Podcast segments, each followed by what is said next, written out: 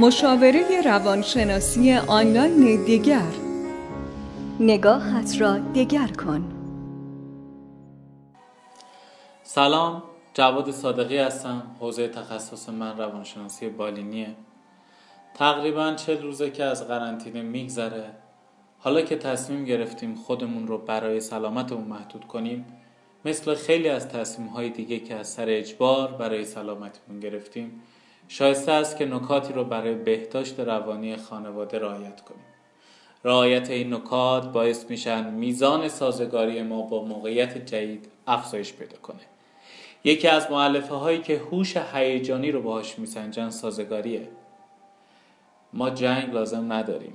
سازگاری تغییر تفکر و رفتار برای حفظ بقا و سلامتمون لازم داریم. ما برای ایجاد سازگاری باید به برطرف شدن نیازهای روانی خانواده بر اساس سن و موقعیتشون توجه کنیم. به عنوان مثال کودک نیاز به بازی کردن داره. لازمه براش وقت بذاریم بازی کردن فردی و گروهی رو بهش یاد بدیم و قطعا زمانی رو برای بازی با کودک بگذاریم. و اصلا در کنار کودک اخبار گوش نکنیم. لازم نیست در معرض داستانهای وحشتناک قرار بگیره.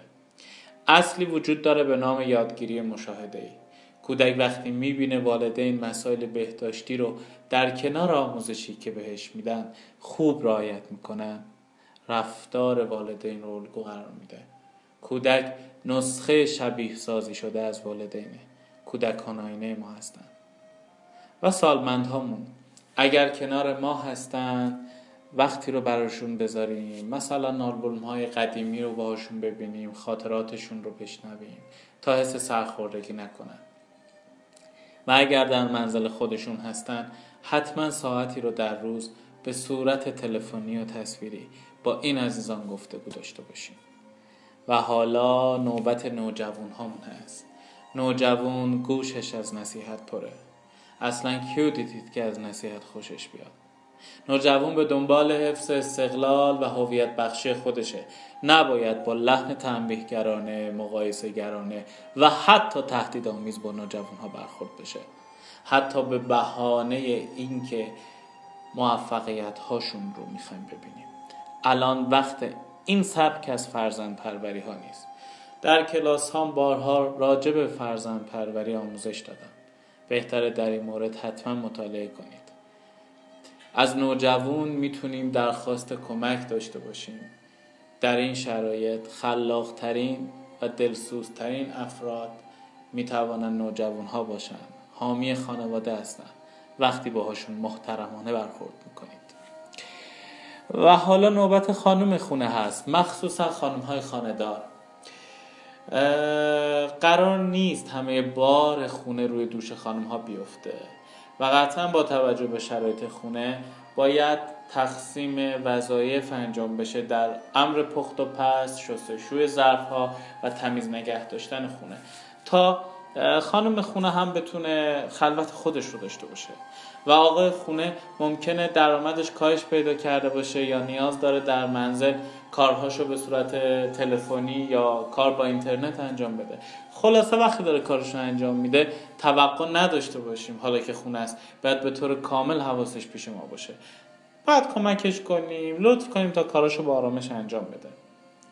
کلا افرادی که شغلشون رو در خونه دارن مدیریت می‌کنن در حین کار جدی هستن. زن و مرد نداره. اگر کسی تمرکزشون رو به هم بزنه ممکنه کمی بد اخلاق به نظر برسن. الان وقتشه همه همدیگر رو درک کنن. همسران هم در این شرایط بهتر در مورد تفاوت‌های زن و مرد مطالعه کنند که در پست قبل در مورد نیازهای همسران در قرنطینه صحبت کردیم. هر خانواده با توجه به فرهنگ و موقعیتش برای افزایش سازگاری. قوانین مخصوص به خودش رو می‌ذاره تا زمانی که این بحران تمام میشه. بهتر این قوانین قابل اجرا باشن و همه بتونن مسئولانه رعایتش کنن. و نکته آخر همدلی، مهربانی، احترام در لحن و رفتار خودمون فراموش نکنیم. سازگاری سخته. مغز به شدت مقاومت می‌کنه در مقابل تغییر و قوانین جدید. اما در حال حاضر تغییر برای سلامت جسم و روانمون لازمه. من مطمئنم بعد دوران قرنطینه همه ما آدم های جدیدی شدیم. امید دارم پخته تر و مسئول تر شده باشیم.